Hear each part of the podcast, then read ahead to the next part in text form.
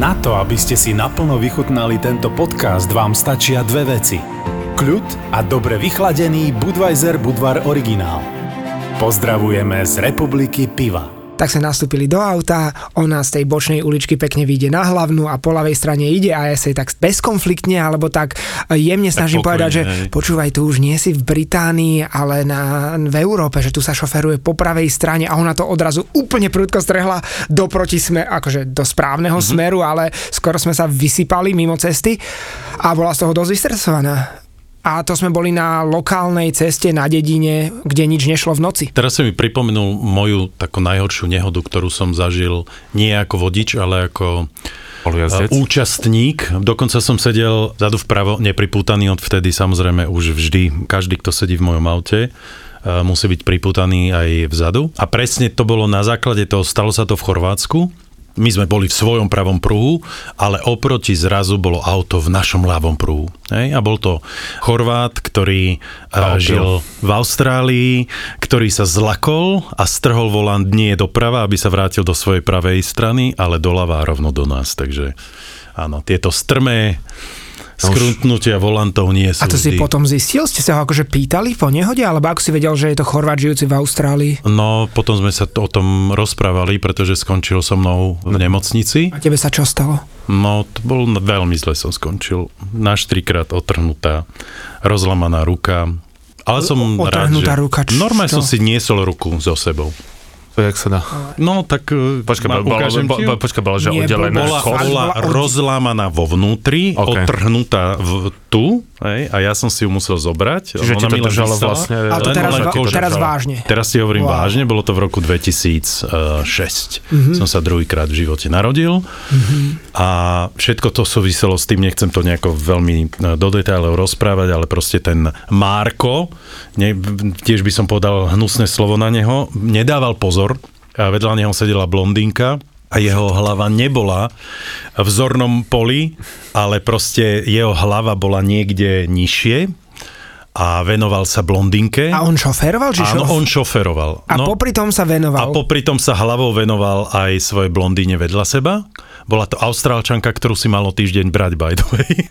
Yes. A pokračovalo to tak, že my sme vyšli spoza zákruty a uvidím auto v našom pruhu, ktoré šoferuje niekto bez hlavy, lebo jeho hlava bola naozaj trošku nižšie. Ona zrazu začala kričať, pretože videla, že niečo sa deje. On zdvihol hlavu a strhol volant doľava potom sme zistili, že prečo strhol doľava, nie doprava, pretože bol Marko žijúci v Austrálii. No ja a skončili, som... sme, skončili sme na tej istej izbe. Ja som nevedel, že to je on, ktorý ma skoro zabil. A potom, a sa potom som zabil. sa o tom dozvedel, a potom takže som zabil. požiadal o preloženie eh, pána Marka. Hej, a potom som sa dozvedel, že mal mať svadbu o týždeň, ale on skončil veľmi zle. Ja som skončil veľmi zle v zmysle toho, že najhoršie v našom aute, mm-hmm. sedel som vzadu, rozlámané proste všetko, ale on mal zlomené obe ruky, obe nohy, tak mu treba. si si zlý. Auč. Ja, som mal, a tak, ja a... som mal podobný takýto zážitok, že keď sme išli práve zase ruskou zimnou Sibírou, keď sme išli na to najchladnejšie obývané miesto, ale v tomto prípade som bol spolujazdec, auto pred nami dostalo šmik, naše sa chcelo mu vyhnúť.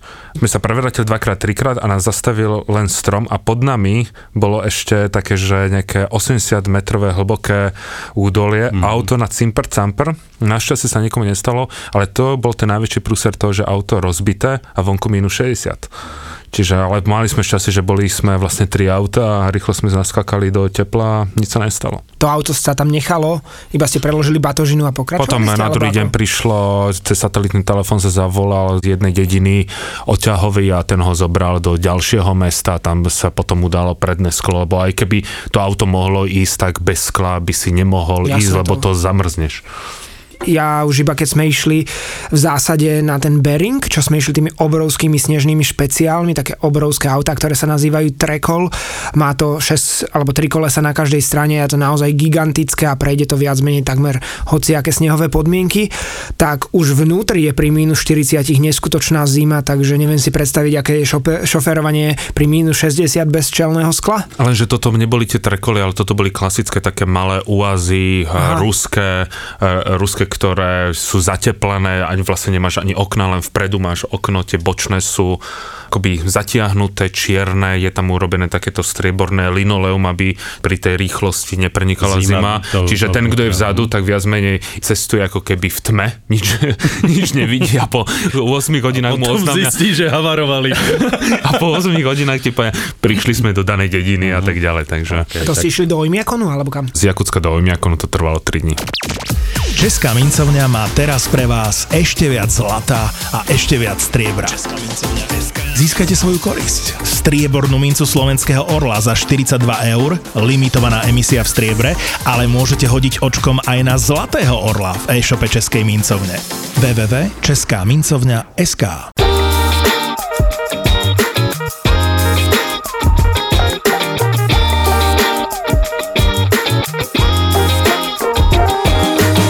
Chalani, vy máte vodičaky? Ja 6 rokov. Koľko máš rokov? Iba 6 rokov máš vodičak? No, ja som si spravil až v nejakých 34 rokoch, lebo dovtedy nebolo treba si spraviť vodičak. Akože nebolo treba? Tam, kde som aj cestoval, tak by bolo aj úplná blbosť. Naša rodina ani nevyrastala s nejakým autom, až vlastne sestra povedala, že takto si nenájdem normálnu babu a mi kúpila vodičak na, na Vianoce a spravil som si. Ale akože teraz si ma absolútne šokoval. Čiže ty, ktorý cestuješ koľko rokov už? 18 alebo 19 tak ty máš len 6 rokov dozadu vodiča. Presne, áno. A vôbec mi to nejako To sa dalo cestovať bez vodiča. No ja tak v Indii si vieš predstaviť. Viem, ale, alebo v Číne, ale som by, to Alebo že by si v Mongolsku si prenajal auto, alebo v Číne, lebo tam som sa viac menej pohyboval a chodil som viac do takých blbých krajín, ale ja som si povedal, urobím si vodičak až vtedy, keď to bude potrebné, keď ma učili šoférovať, tak si predstavím, mám 34 rokov tam Ty, tie mamičky s kočiarikou a oni pozerali, že aj ten učiteľ mal pocit, že asi som prišiel o vodičak, lebo som niečo spravil, ale že neviem, ma musíte učiť úplne, od úplného začiatku. A urobil si vodičak na prvýkrát? Urobil sa na prvý šup, na plný počet bodov, bol som z toho dosť nervózny a ho vtedy šoferujem ja, po svete. To som ja doteraz, keď s ním idem. Ale ako naozaj. A ozaj vy dvaja, keď ste vlastne na nejakom výlete a niekto šoferuje, tak kto? A z vás dvoch? Záleží, ako po Slovensku väčšinou Martin a v zahraničí väčšinou ja ale nechodíme na tie šoférovačky tak často. Napríklad na jednej sme boli na Veľkej, to bolo 9200 km do Sierra Leone z Budapešti a tam som šoferoval ja na striedačku s mojím otcom a ešte našim kamošom Peťom. No tak to potom asi ja som najviac našoferoval z vás dvoch, troch. Nás troch. z nás troch podľa mňa ja som, lebo ja som prešoferoval celý svet, dá sa povedať. V tých destináciách, ktorých som bol, tak vždy zoberiem auto a keď je tá možnosť, tak ja šoferujem a to sú naozaj že tisíce kilometrov.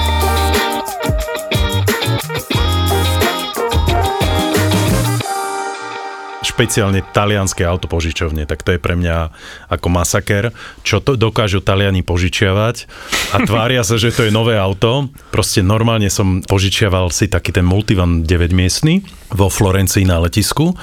Bolo to rezervované a proste prišlo auto, ktoré bolo izolepou olepený celý ten nárazník predný. A, že, a toto je akože v poriadku? On že áno, to je, to je dobré, to je dobré. Hej, celé mi to tak, a že ale tuto to odpadáva. On zobral ďalšiu izolepu, prilepil, OK, this is OK, it's fine, it's fine. No pre mňa napríklad najhoršie sa šoferuje, alebo teraz, keď som bol naposledy v, v Egypte, v Káhire, so svojimi skúsenostami, ktoré stále nie sú, povedzme, nemôžem sa porovnávať eh, s vami. So mnou. Samozrejme. A ja som si, ja debil požičal auto, že idem do jednej oázy, lebo inak sa tam nedalo dostať, len dostať sa cez Káhiru a toto je, že absolútny prúser. To, a ja keď som šoferoval v Maroku, to nebolo nič oproti tomu, čo je proste v Káhire. Tam... Maroko je krásne šoférovanie. No tam je. No tak to vám poviem potom môj príbeh z Maroka. To závisí, no. že kam ideš, ale tam, že máš síce tri pruhy, ale oni vytvoria 5 pruhov, ktoré ty nesmieš zastať, lebo keď zastavíš, tak do teba niekto narazí a z rôznych pruhov, to je na milimeter. A trúbiš.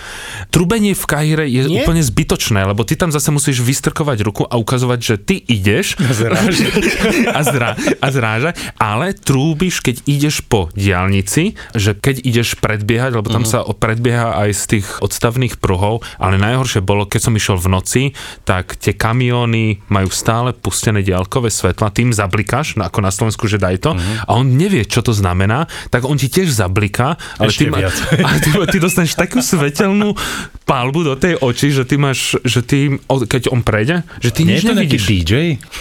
Tak to bol teda kopec, to bolo kopec DJ-ov na tej ceste egyptskej. Ale... Diskotéka celú cestu. Celú cestu. Čiže kto to počúva, určite nešoferujte v noci, teraz nehovorím v Káhire, ale po nejakej diálnici, lebo to je že prúser. Ale inak na Margo toho Maroka, tak ja mám jednu z najhorších mojich situácií, ktorú som zažil počas ako šoferovania. V Maroku tak bol to McNess, poznáte, predpokladám určite, Fez ja. McNess. Vybral som si ubytovanie, krásny riad, rovno v strede starého mesta. Áno. A navigácia, navigácia ťa tam privedie, to je jasné. Ale to, že vlastne sa tým autom sa tam poprvé nedostaneš, respektíve musíš prejsť hlavné námestie a v tej chvíli sa na hlavnom námestí konal miestny trh. Hej? Takže ja som, ale to nepreháňam, vbehol medzi tisíc ľudí s autom. A ja som povedal, však idem. Hej? Tí ľudia proste mi spravili taký koridor, že však niekam ide. Tak ja som pomaličky šiel, to boli naozaj centimetrové posúvania sa, až som skončil v strede námestia v Meknezi, pretože tam už ďalej boli betonové zátarasy, a skončil som. A teraz, že mm, dobre, takto zo mňa liali jak skreli od nervozity a teraz vycúvať toto celé, čo som zažil, to bol pre mňa najhorší adrenalinový zážitok ako šoferovania.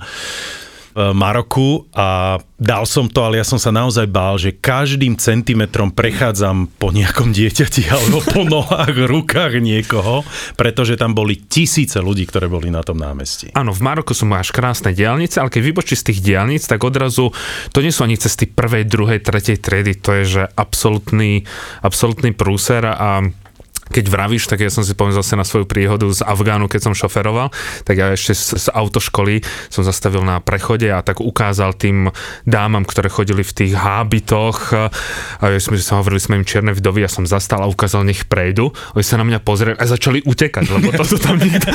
Auto lebo vedeli, že máš čerstvý vodič.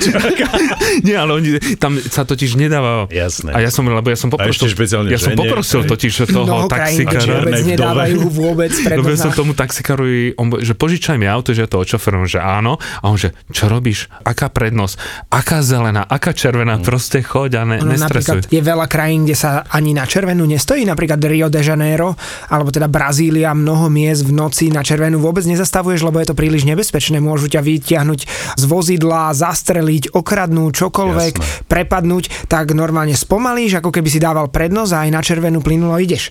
Ale s tými historkami z Afriky my máme tiež, keď sme išli vlastne tú rally Budapešť Bamako, ktorá minulého roku začínala v Budapešti a končila v Sierra Leone, v hlavnom meste Freetown, tak my sme si dali cieľ dojsť do Sierra Leone.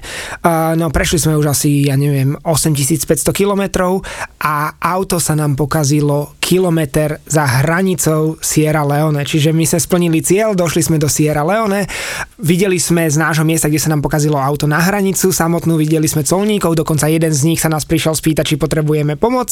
My sa potrebovali otiahnuť do servisu, tak nás otiahli k domácim. No, autorizovaný servis vyzeral asi tak, že tam majú kladivo a kozu. Jednoducho absolútny bizárek a môj otec je fakt dobrý technik a on vravel, že tú zaseknutú prevodovku už nemajú šancu rozhýbať. Po dvoch hodinách chalani so šrobovákom a kladivom spravili prvé štyri prevody, no a rozhýbali to a my sme sa nakoniec na jednotke a štvorke dostali až do cieľa s tým, že nám nefungovala peťka ani spiatočka a to auto sme potrebovali predať, ale to je ďalší príbeh. Totiž Martin s mojim otcom aj s Peťom odleteli skôr a ja som zostal v Sierra Leone vo Freetowne sám posledný deň s tým, že mám predať auto. No a tam pred tým hotelom Radisonom sa zbiehali domáci Sierra Leončania, ktorí obzerali tie autá, bolo ich tam 60, 80 a chodili, licitovali, pýtali sa, koľko stojí a podobne, tak ako to chodí väčšinou na trhoch. Lenže to, to boli, jalovica. Presne, lenže to boli trhy s offroadmi, ktoré stoja niekoľko tisíc až desiatky tisíc eur až dolárov. No a nakoniec som konečne našiel kúpcu, dohodli sme sa na cene za 2000 dolárov, že predáme teda naše naše Dejvo Muso No a on chcel testovaciu jazdu. No ale mne fungovala iba jednotka a štvorka. Tak ja som si už predtým bol prebehnúť okruh, kde som vedel, že nebudem musieť cúvať. Že jednoducho nie je možné, aby ma zablokovali. Ak ma zablokujú, tak to otočím cez kruhač tak, aby som nemusel cúvať. Tak všetko, testovacia jazda dopadne dobre. A on, že dobre, tak poďme späť na parkovisko pred hotelom, tam iba zaparkuj a ja si ho zoberiem. Už mi dal peniaze do ruky a ja prídem na parkovisko a tie auta sa tam poposúvali a zablokovali celé parkovisko. Ja som do neho nemohol vojsť a zostal som zaseknutý. A on, že normálne zacúvaj, že vycúvaj odtiaľto a poď pred recepciu, tam vystúpiš, ja si ho zoberiem. Našťastie sme boli na naklonenej rovine, čiže ja som vyradil do neutrálu, vycúval som iba na voľnobeh, nahodil som jednotku, povedal som, že vieš čo, ja ti ho vyparkujem pred hotel, nech ti nerobia akože ochranka nejaký problém a podobne. Auto som mu zaparkoval mimo areálu, zobral som peniaze, vrátil som sa do hotela a na recepcii som sa ešte 3 hodiny skrýval, kým bol odchod mojej no, lode som, na letisko. To som sa proste chcel opýtať, ja že som, či sa nebal, že on proste nabehne do hotela a vystrieľa to tam. Extrémne som sa bál, s mačetami. lebo oni tam, on mal nejakých troch fixerov, to sú chalani, ktorí pozerajú ten technický stav vozidla, chodia sa pýtať iných a oni všetci vedeli, kto som a vedeli jednoducho, že v tom hoteli som ubytovaný, čiže ja som sa ešte 3 hodiny skrýval za recepciou v záhrade v takom hlbokom kresle, aby ma nikto nevidel a modlil som sa, lebo tam na letisko chodí iba jedna jediná loď, krížom cez prístav. Už keď som bol na tej lodi, tak už som si vydýchol a už to bolo v pohode.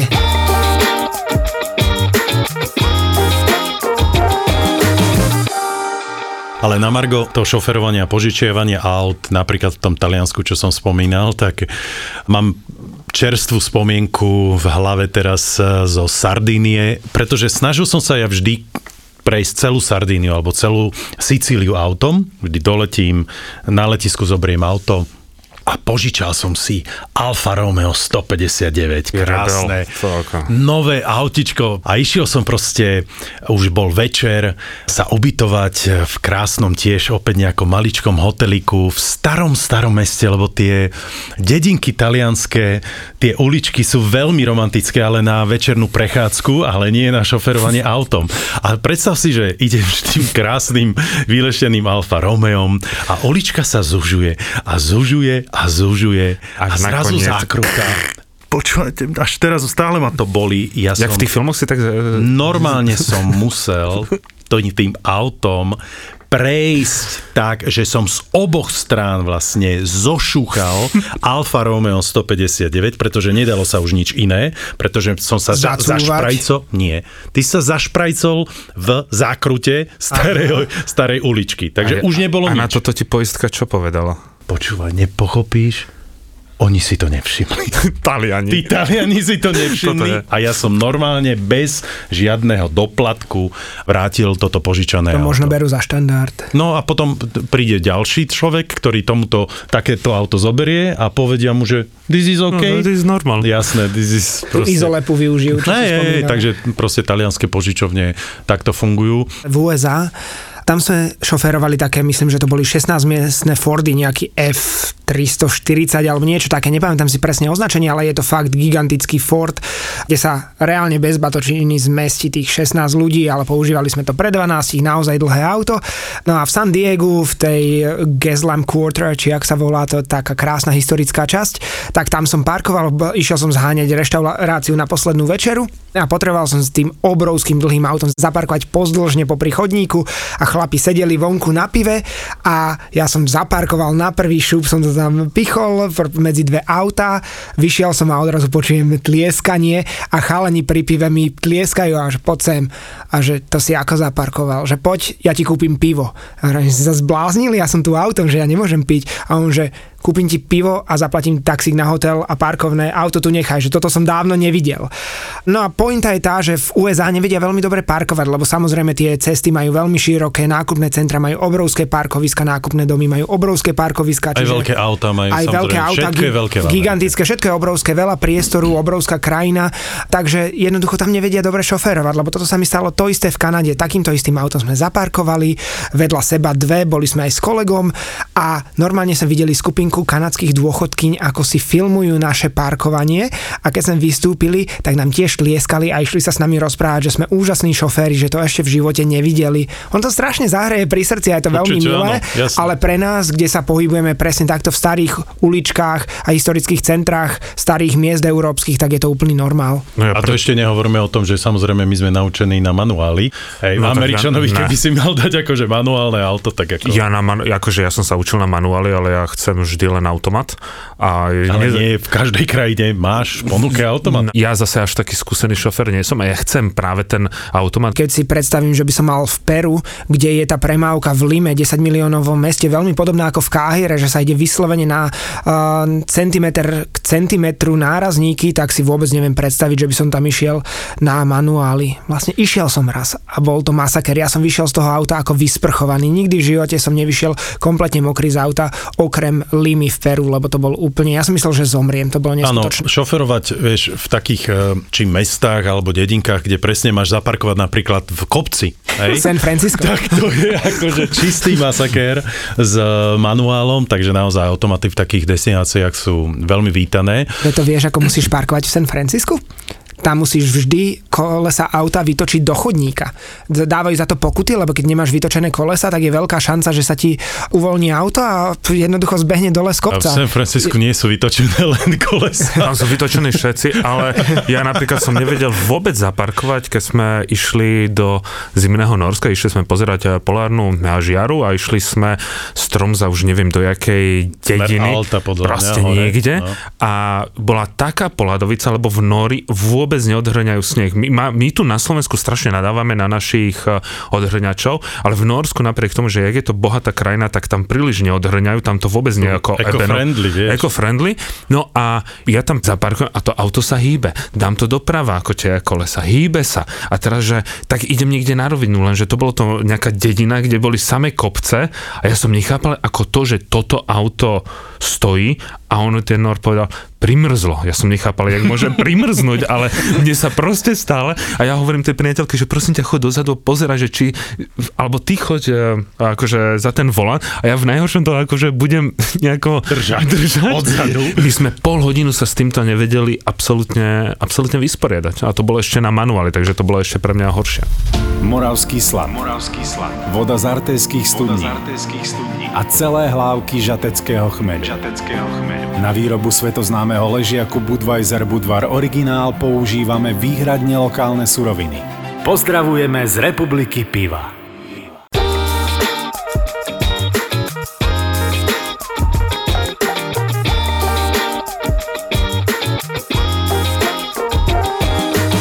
takých najhorších šoferovaní bolo šoferovanie v Tasmánii, čiže časť Austrálie. Ostrov pod Austráliou? Áno, ale patrí Austrálii. No, jasne, jasne. Jazdí sa tam vľavo. Doleteli sme podvečer, zobral som auto z letiska a Prvá noc nás čakala v strede ostrova, takže nás čakalo asi nejakých 200 kilometrov. Lenže tam ti vlastne tá cesta, možno takých 50 kilometrov bol asfalt a potom sa ti tá cesta samozrejme skončí, začne štrk, potom už len čistá hlina a prišiel veľký dážď. Išiel som prvýkrát tým smerom, úplná tma, len vlastne tam nemá žiadne pouličné svetlo, asi v džungli. Tam som sa stal najväčším vrahom, akým som kedy mohol byť, pretože to nepreháňam, ale každé 2-3 minúty som niekoho zabil, myslím zvier, zo zvieracej ríše. A boli to konkrétne klokany. Ja som že smeješ, ale, ani nevyzeráš ale to, sa, ale to, to sa nedalo nezabiť, pretože ono to skákalo vlastne rovno pred to auto. A ty, to sa veľakrát odporúča, že nemáš šoférovať po zotmení. Práve no, kvôli týmto... A čo som mal robiť, keď som sa proste potreboval dostať? A, Lepšie plánovať. No, tak v tej som sa najviac bál, pretože čakal som, kedy rozbijem auto, už som prestal počítať, koľko klokanov som zabil. Šúchalo nás tým autom, pretože naozaj ten, tá prietrž meračien bola veľmi veľká. V diálke som uvidel svetlo to bol normálne jak hororový film. Alebo Červená čiapočka. Nie, nie, no Červená čiapočka to nebola, bola to miestna krčma. Zastali sme tam s autom, vystúpili sme. To bolo normálne bizar celá situácia. Tam krčmárka vo flanelovej košeli, vedľa nej sedel proste za barom opäť nejaký miestny ranger, tam sekera, nože a my, že či ešte dlho pôjdeme tam a tam, oni, že, že už nie je dlho. Išli sme ďalšiu hodinu samozrejme. Už som netušil, to už bolo po polnoci, vedel som žiadne check-in alebo niečo podobné, ale vieš, ako nás čakalo ubytovanie? Otvorená chata, rozsvietené. A kengury. No, kengury boli naozaj, naozaj v okolí. To ubytovanie na nás čakalo tam v tej džungli. Nebol žiaden problém s tým, že by sa tam ubytoval niekto iný ako, ako my. A ráno, keď som si šiel zabehať, tak nič iné som vlastne neprekračoval počas môjho behu ako mŕtve kengury. No. Ale keď hovoríš práve o tých kengurách, tak ja mám dva príbehy z Austrálie. Jeden, keď som išiel, lebo my sme si povedali, že jeden úsek prejdeme tzv. Tým, tými kamionmi, ktoré majú až do dĺžky nejakých 50 alebo 60 metrov. Náhodou sme stopli, nastúpili sme.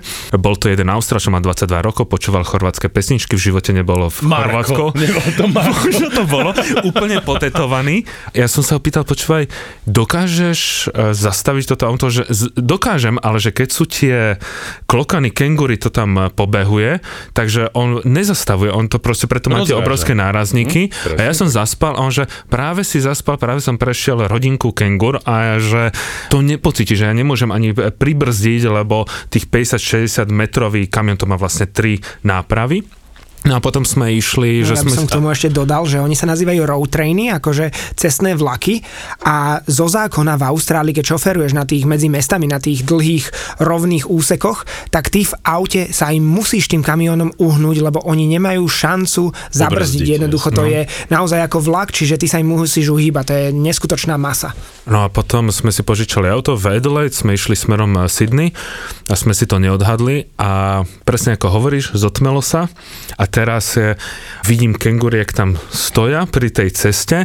Ja som vypol teraz, svetlo. teraz ty skočíš. ne, ja som vypol svetlo. Hoď, ja som vypol... Ho, skoč mu tam. Nie, ja som vypol svetlo, lebo keď máš rozsvietené, no, tak idú za svetlo. E, idú za svetlo. My sme tam stretli talianský párik, ktorý mal, že kenguru v, v aute. Mm-hmm. Im skončila dovolenka, lebo tam tá poistka neplatí, keď zrazíš kenguru, alebo vtedy to tak bolo. Čiže ja, my sme išli 3 čtvrte hodinu v tme, ja prilepená hlava a pozerám a keď som potreboval len tak rozsvietiť, že išlo auto rozsvietiť a odrazu tie, tie očka jak lemúry v, v Madagaskare okolo, že spomaliť na 10 kilometrov a skákalo to okolo. A... No, Nebolo to, to úplne rovnaké na Bamaku, keď sme išli cez tú oblasť Guinei a to, Senegalu, to, to, to, to bolo, že, my, sme ne, my sa nemohli už po zotmení šoférovať, lebo tam jednoducho spoločenský život celý sa odohráva na tých cestách. Nikto nie je osvetlený, všetci domáci v čiernom sedia, ležia, jedia na tej ceste a ty sa bojíš, že náhodou prejdeš. niekoho zrazíš, chceš skončiť v nejakom guinenskom mm. väzení s našimi tváričkami, vieš, čo by sa tam s nami stalo? uh, takže my sme radšej každé pozotmenie už nešoférovali, našli sme nejaké ubytovanie, po prípade zakempovali a už sme to neriskovali, lebo to bol absolútny masaker. Jediné zvieratko, ktoré som zabil, boli dva papagaje na Fidži. Dobre. Že počas jazdy? Počas jazdy tam boli a ja som už to nedokázal ubrziť a zase ja nepôjdem a odrazu som počul len také křupanie a ten klient, ktorý bol, on chová papagaja, že práve si zabil dva významné papagáje, takže smutný príbeh. Ja si nespomenám na nič, že by som niečo zrazil takto, ale napojím na tvoju historku, keď si rozprával, že si sa najviac bál pri tom šoférovaní v tej Tasmánii, tak ja som sa najviac bál v Peru. Boli sme pozrieť takú krásnu púšnu oázu, ktorá sa nazýva Wakachina. Je to nedaleko Iki v Peru, taký, taký púšny región, nedaleko oceánu a sa naozaj prekrásne pieskové duny a pestuje sa tam vinič a podobne a boli tam dve cesty podľa Google Maps. Jedna hlavná cesta, ktorou sme už išli a druhá cesta, ktorou ma to tiež navigovalo, že je o trošku kratšia. Jasné, jasné, pôjdeme tou cestou, vyskúšame ju, vedíte popri oceáne, krásne výhľady. No, lenže tá cesta sa asi po 40-50 kilometroch stratila. Odrazu zostali iba vyjazdené pruhy po jeepoch, ktoré sa, ja neviem, rozdeľovali na 50-60 rôznych trás. A ty si netušil kade. A ja som Mapy mal... Ti nepomohli. A ja som mal Toyota Yaris, čiže ideálne, ideálne auto, terénne jasné. auto do púšte. Ale Hej. už sme boli tak ďaleko v relatívne v tej púšti, že už sa nám to neoplatilo sa vrátiť, alebo som si myslel, tak som sa vydal do tej púšte. Ja som asi každých 15 minút mal pocit, že som otrhol podvozok, lebo jednoducho tam boli obrovské kamene a duny, ktoré keby som spomalil, tak už to neprejdem.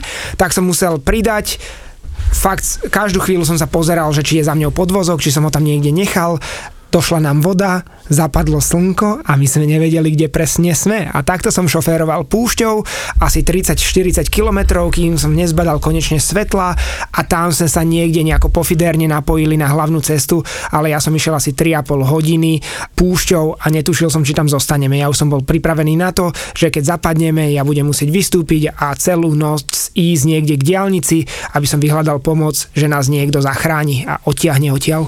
Ja mám takéto zážitky z Havaja, pretože tiež tam máš hlavné cesty sú asfaltové, ale potom to skončí a ide to presne do džungle. Veľmi podobne sa mi jazdilo v spomínanej Tasmánii, pretože tam naozaj je asfalt len z, do polky ostrova, z jednej z východnej strany ostrova, inak ostatné cesty sú len štrk a zemina. Afrika deto. V Kolumbii deto takisto tam máš diálnicu, ale potom diálnica vlastne Okres skončí. Gelnica tiež. Hej, Gelnica a Kolumbia hej. Dokážete si predstaviť šoferovať, ty už si to spomínal, v Indii? Ja by som to chcel skúsiť, pred pár rokmi by som si to nevedel predstaviť, ale po tejto skúsenosti v Káhire, uh-huh. nie v Egypte, lebo po, zase v Egypte, keď ideš po diálnicach, to je že krásne a v strede máš nejakú šialenú dieru. Po Káhire som si povedal, že mojou najbližšou výzvou je šoferovať v Dháke, v Bangladeši, keď ja som to bol dvakrát a to, čo som videl tú dopravu, tak to bolo príšerné a chcem to skúsiť v Indii. Ešte je otázne, či sa vôbec v, tak, v niektorých krajinách dajú požičať auta, v pretože týchto... napríklad vo Vietname si nevieš požičať auto. Je s tým veľký problém, že nemôžeš ako cudzinec mať požičané auto vo Vietname, to isté v čiže musíš mať šoféra. Hej. Tam si napríklad vo Vietname, neviem, či ste zažili jazdu nejakým mopedom, ja som šoferoval, alebo ja som bol ano? na mopede vo Ja som teda ja mám vo Viet- z toho nie, nie vo Vietname, ale šoferoval som ano? moped, ale nie vo Vietname. Aha, dobre, lebo vo Vietname, ktorý má vlastne viac motoriek ako, ako obyvateľov, tak to je prejsť cez ulicu ako peší je masaker čistý masaker, pretože tam naozaj nemá šancu prejsť cez cestu. Neviem, či si vy viete predstaviť, že by ste šli s grupou nejakých klientov na takýto výlet po Vietname, pretože mám kamaráta Vaška. On je na pol Vietnamec, na pol Čech. To je aj Martinov kamarát, nie? Áno, určite pozna, poznáte Vaška, nie? Perfektne rozpráva česky. A on sa narodil v Čechách a on robí takýto biznis eh, po Vietname. Áno, ja poznám jeho Instagram. A, áno, áno. Vietnamská jízda sa volá. Presne. Tak. A je to bývalý priateľ mojej kamarátky, tak tak e, on nám rozprával proste tie zážitky. On robí presne takýto segment vo Vietname, ale nie každý klient by to dokázal, pretože ty v prvom rade musíš vedieť e, šoferovať na motorke a tie cesty sú absolútna džungla. Je tam strašne veľa nehovod, e, zranení, takže ísť na takýto druh cesty po Vietname naozaj chce veľkú odvahu. Ale ja, ja som to práve že skúsil, alebo ja som si požičal v Saigone aj v Hanoji, lebo najprv som išiel, že najprv si sadem s tým e, taxikárom, lebo taxikári nemáš len tie auta, ale keď chceš ísť rýchlejšie, tak ideš na zadnú sedačku tomu motorkárovi, vtedy musíš dôverovať, nešoferovať za ňoho. Tak som si to vyskúšal, potom som si to požičal a dokonca dokonca my sme išli aj vlastne čas Hočiminovej cesty cez Vietnam a cez Laos, sme si požičali mopedy, lebo to neboli motorky, ale také tie veľmi jednoduché automaty. Babety. A, babety a babety, išli z no. babeta šla do sveta a išli sme asi 500 km aj teraz naposledy v Kambodži, že mňa to fascinuje, že ty musíš rozmýšľať na 10 krokov dopredu, čo sa všetko môže prihodiť a nemôžeš rozmýšľať našim spôsobom, lebo vtedy sa stane nejaká nehoda. A toto je to krásne. No ja by som tú Indiu chcel vyskúšať, ako si spomínal, či si to viem predstaviť, absolútne. Ja dokonca, čo sme boli na tom Budapešť Bamako, tej rally, tak uh, som hľadal ďalšie takéto veci. Našiel som jednu, že Mongol rally, čo je z Londýna do Ulaanbátaru v Mongolsku, čo je strašne dlhé, ale našiel som Tuk-Tuk Races, alebo závody na no, tuk-tukoch v Indii a sú tri rôzne. Jedno je, že krížom cez Sri Lanku, jedno je krížom cez Indiu a jedno je cez Himaláje v Indii. A na tie sme sa chceli prihlásiť teraz v roku 2021, ale prišla korona Vychádzalo to iba nejakých okolo 1200 eur s letenkou na človeka, ste dvaja, maximálne traja v tuktuku, už sme mali zorganizovanú skupinu, že pôjdeme minimálne 3-4 tuktuky a takto by sme sa naháňali po Indii. Mm-hmm. A, a od, rikšu od... by ste nechceli dať takto no, tak naprieč Indiu? ale je to super, vidíš Himaláje, idete no, ako jasné, skupinka, určite, kempujete, toto sa mi strašne páčilo. Ja mám také milé spomienky na tých tuktukárov práve v Díli, pretože tam sú ich milióny, hej, vlastne jeden buď predáva, alebo má rikšu, alebo, alebo tuk-tuk a podobne. A išiel som s klientkou pozrieť červenú pevnosť a pred tou pevnosťou samozrejme máš e, tisíce týchto tuktukárov a rikšákov a podobne. A jeden chlapec, no mohol mať 45 kg aj s topánkami, no s topánkami, so šlapkami, ma proste odchytil, že, že ja ti ukážem díly a že OK, však idem teraz do červenej e, pevnosti a keď sa budem vracať a budeš tu, pôjdem s tebou. Aj tak samozrejme, že som si povedal, tak ty ma no, môj krásny, počkam. určite tu nenájdeš a on ma čakal. On tak to som bude už... na teba čakať, no, Pane Bože. Prosím ťa, aby si mňa nevšimli v díli. Dvojmetrová ešte vedľa mňa bola blondína, aj tak asi kvôli tomu. Vtedy som povedal, dobre, pod nám ukázať díly, bol to úžasný zážitok.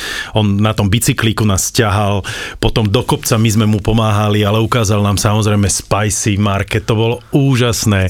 A na Margo inak toho... Podľa mňa ma vozil ten istý a podľa toho Čo? popisu má Aj, presne... Má dve deti, straže zlatý chlapec. Ja neviem, tá trasa no. je pravdepodobne podobná, ale oni, to, to díly, to centrum je úžasné. úžasné. Pre niekoho, pre niekoho, kto nebol ešte v Indii, ako ja, ja som bol vtedy prvýkrát, mm. tak to bol absolútne kultúrny šok. Ja som si myslel, že potom, čo mám nacestované, nebudem ohúrený a mne padla sánka a bol som úplne mimo. Vraví sa, že Indiu buď nenávidíš alebo miluješ. Ja som sa okamžite zamiloval aj napriek tomu, že je smradlavá, že je špinavá, že tam nič nefunguje veľa ľudí, ale jedno miesto, kde by som fakt nechcel šoférovať, to si mi pripomenul tým, že ste ho tlačili do kopca, je La Paz v Bolívii. Mm-hmm. To je spojenie San Diego s Indiou podľa mňa. Neskutočná premávka, strašne veľa aut a strašne strmé cesty do kopca do výšky 4000 metrov, všetko na manuáli a absolútne takmer mm. neexistujúca infraštruktúra. Bol som tam možno 12 krát, nikdy som si netrúfal šoférovať, vždy som bol spolujazdec a tam je to absolútne peklo. Podľa Ale mňa... vrátim sa ešte k tej Indii, pretože ja, naozaj tým, tým uh, či tuktukom, alebo skôr tou rikšou je to ešte zaujímavejšie presne zažiť túto, túto starú Indiu, staré mesto. Je to mega. Je to mega, pretože tie tisíce káblov, ktoré máš vlastne nad tou hlavou a ty nevieš, ktorý kábel vlastne teraz tou hlavou niekedy zachytíš. Na to máš a... jednu funkciu, že ty, čo? Každá štvrť alebo každá tá no. ulica má takého človečika, ktorý vie, ktorý je aký kábel mm-hmm. a on to, napríklad keď si by si si tam založil nejaký ten obchodík a potrebuješ mať elektriku, tak on ti dá na nejaký kábel a potom podľa hodiniek vypočíta, koľko mu máš zaplatiť a to mi vysvetľovali Indove, že jak to funguje, lebo ja som nedokázal pochopiť, že ktorý že kábel. keď nastane problém, že ako, to, ako môžu zistiť, v ano. ktorom kábli z tých milión káblov, ja... ktoré tam sú, je problém. Ale inak ešte sa predsa len vrátim k tomu díli, pretože tam naozaj človek uh, zažil a videl. po tretie? Áno, sme v červenej, nie priepasti, ale pevnosti. A, a tam samozrejme sú tí miestni predávači, ktorí ti predávajú zlato, striebro. A bol tam jeden starý detko a mal pár prsteňov. Tak ja som taký sociálny typ, tak som prišiel k nemu a že ukážte mi, tak som pozeral a, a oni samozrejme, prvá otázka, čo sa ťa pýtajú, čo myslíš? How much? Where are you from? Presne tak, že odkiaľ ste? A že, že my sme zo Slovenska. A on, mm, Pezinok. A ja, že čo? On, že yes, I know somebody from Pezinok because he has some shop in Pezinok a, a proste porozpráva mi príbeh nejakého človeka z Pezinka, ktorý predáva striebro a zlato, ktorý berie to zlato a striebro tohto účeka pod bránou v červenej priepasti. Stále mi ide na rozum, ale pevnosti. Že aký je ten svet malý. Hej, no, úžasné. Ale keď práve o tých rikšiarov, tak ja ešte viac mám radšej tých Katmandu v Nepále, v hlavnom meste, lebo ty tam nastúpiš a oni, to je boj o každý dolar. Oni proste chcú zarobiť a mňa už niekedy tak naštvali, že som si, že ja si z nich idem vystreliť a on, že zoberiem ťa kam len chceš Ja, že ja pôjdem pešo, daj mi robotu, ja ťa zoberiem kam len chceš. Ja, že OK, Bratislava. I know very well where is Bratislava. Please come into my, my rickshaw, I take you. You know where is Bratislava? I know very well, my friend, this is very beautiful place. You know this is hotel. It's very beautiful. A on už šlape a už zabera do tých pedálov. A on že, what, what did you say? Bratislava. Oh, I know. A šlape, šlape, nechám ho. A on stále sa tvári, že vie, vie kde je tá Bratislava. A po chvíli, že vieš, kde to je, že vieš, urobil som si srandu, ale tu máš ten dolár a toto v Katmandu, títo rikšiari, to je boj a slúbia prvé nemožné.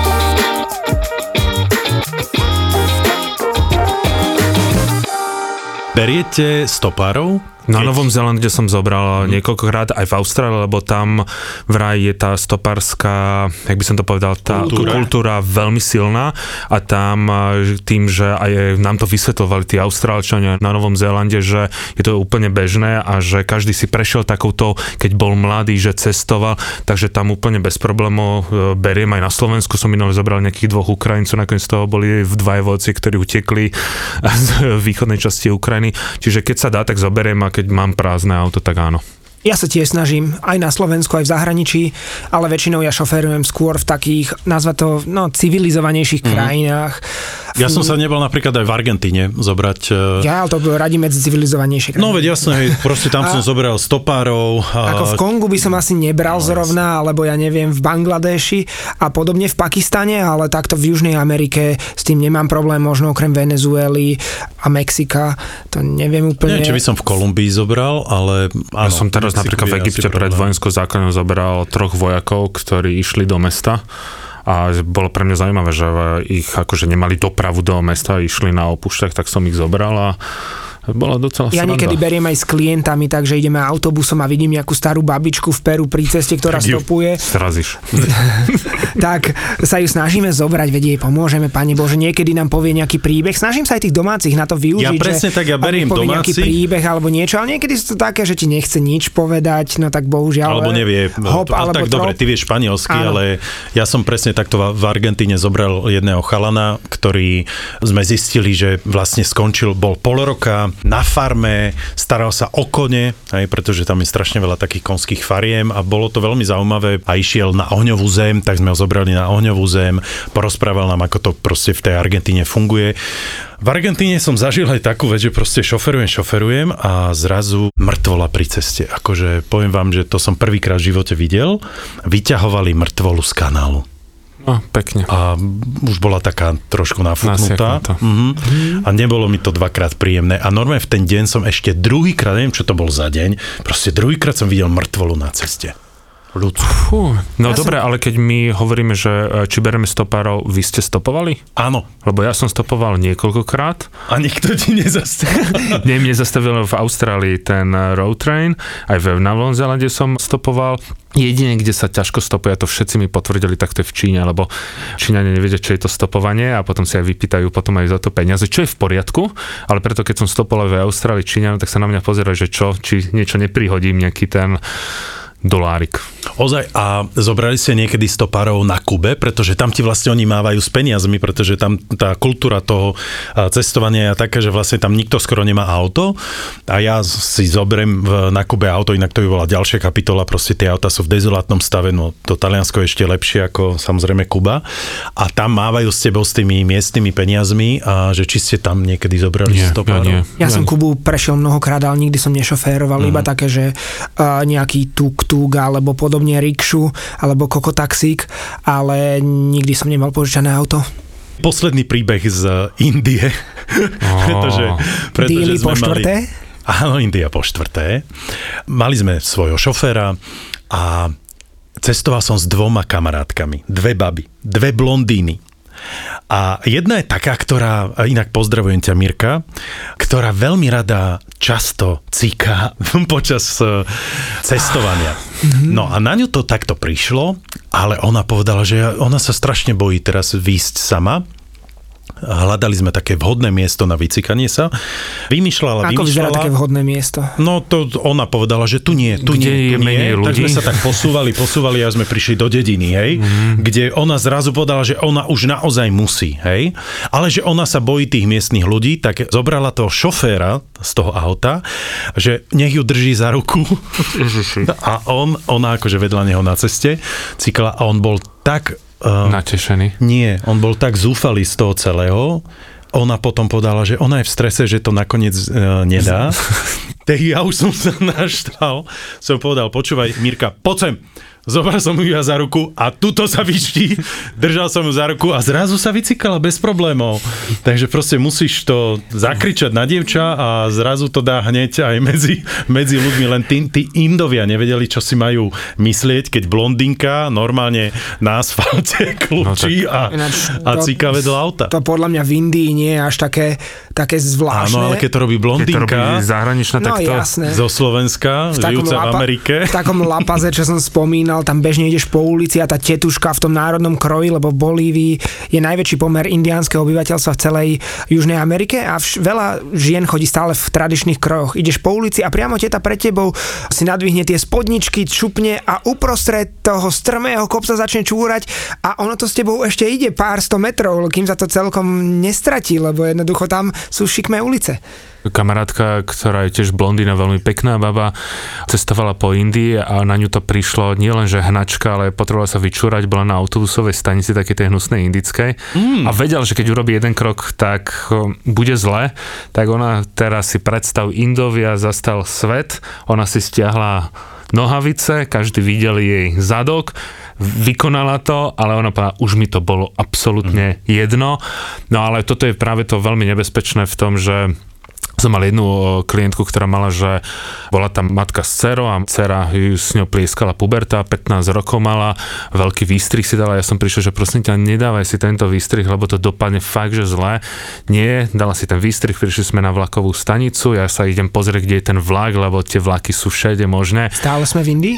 A stále sme v Indii a nastalo sa to, že prídem a proste Ind, keď videl túto modroku, blondínu, tak sa spravil v priebehu troch sekúnd a ona prvýkrát videla teda to, čo si predstavoval pri inej príležitosti.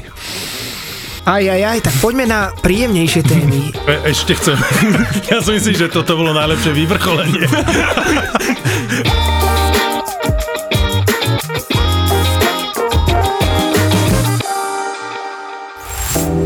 Za ako zábava, po ako podcasty. Zapo, zábava v podcastoch. To sú podcastové hity ako Jau, pes to bolelo. Nechcem hovoriť, ale Polnišová a Kramerová. On by aj chcel, ale nevie to. Karma, nekarma.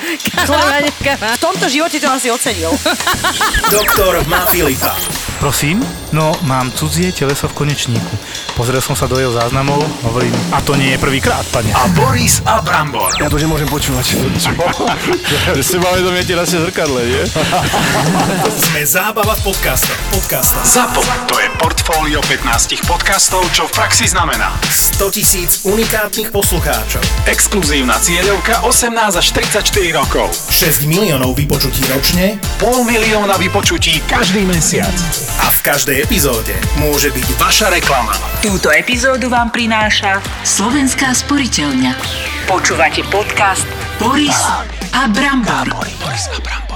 To bol Čauky mňauky. Túto epizódu bude tak ako zvyčajne radosť počúvať. Zahoď starosti, aktivuj si simku radosti a pozri, aký je krásny deň. To bol Evin reklamný hlas. Tento podcast a nekonečné dáta, volanie a správy na týždeň zadarmo ti prináša radosť. Tvoj digitálny operátor. Oh yeah. Oh, tu.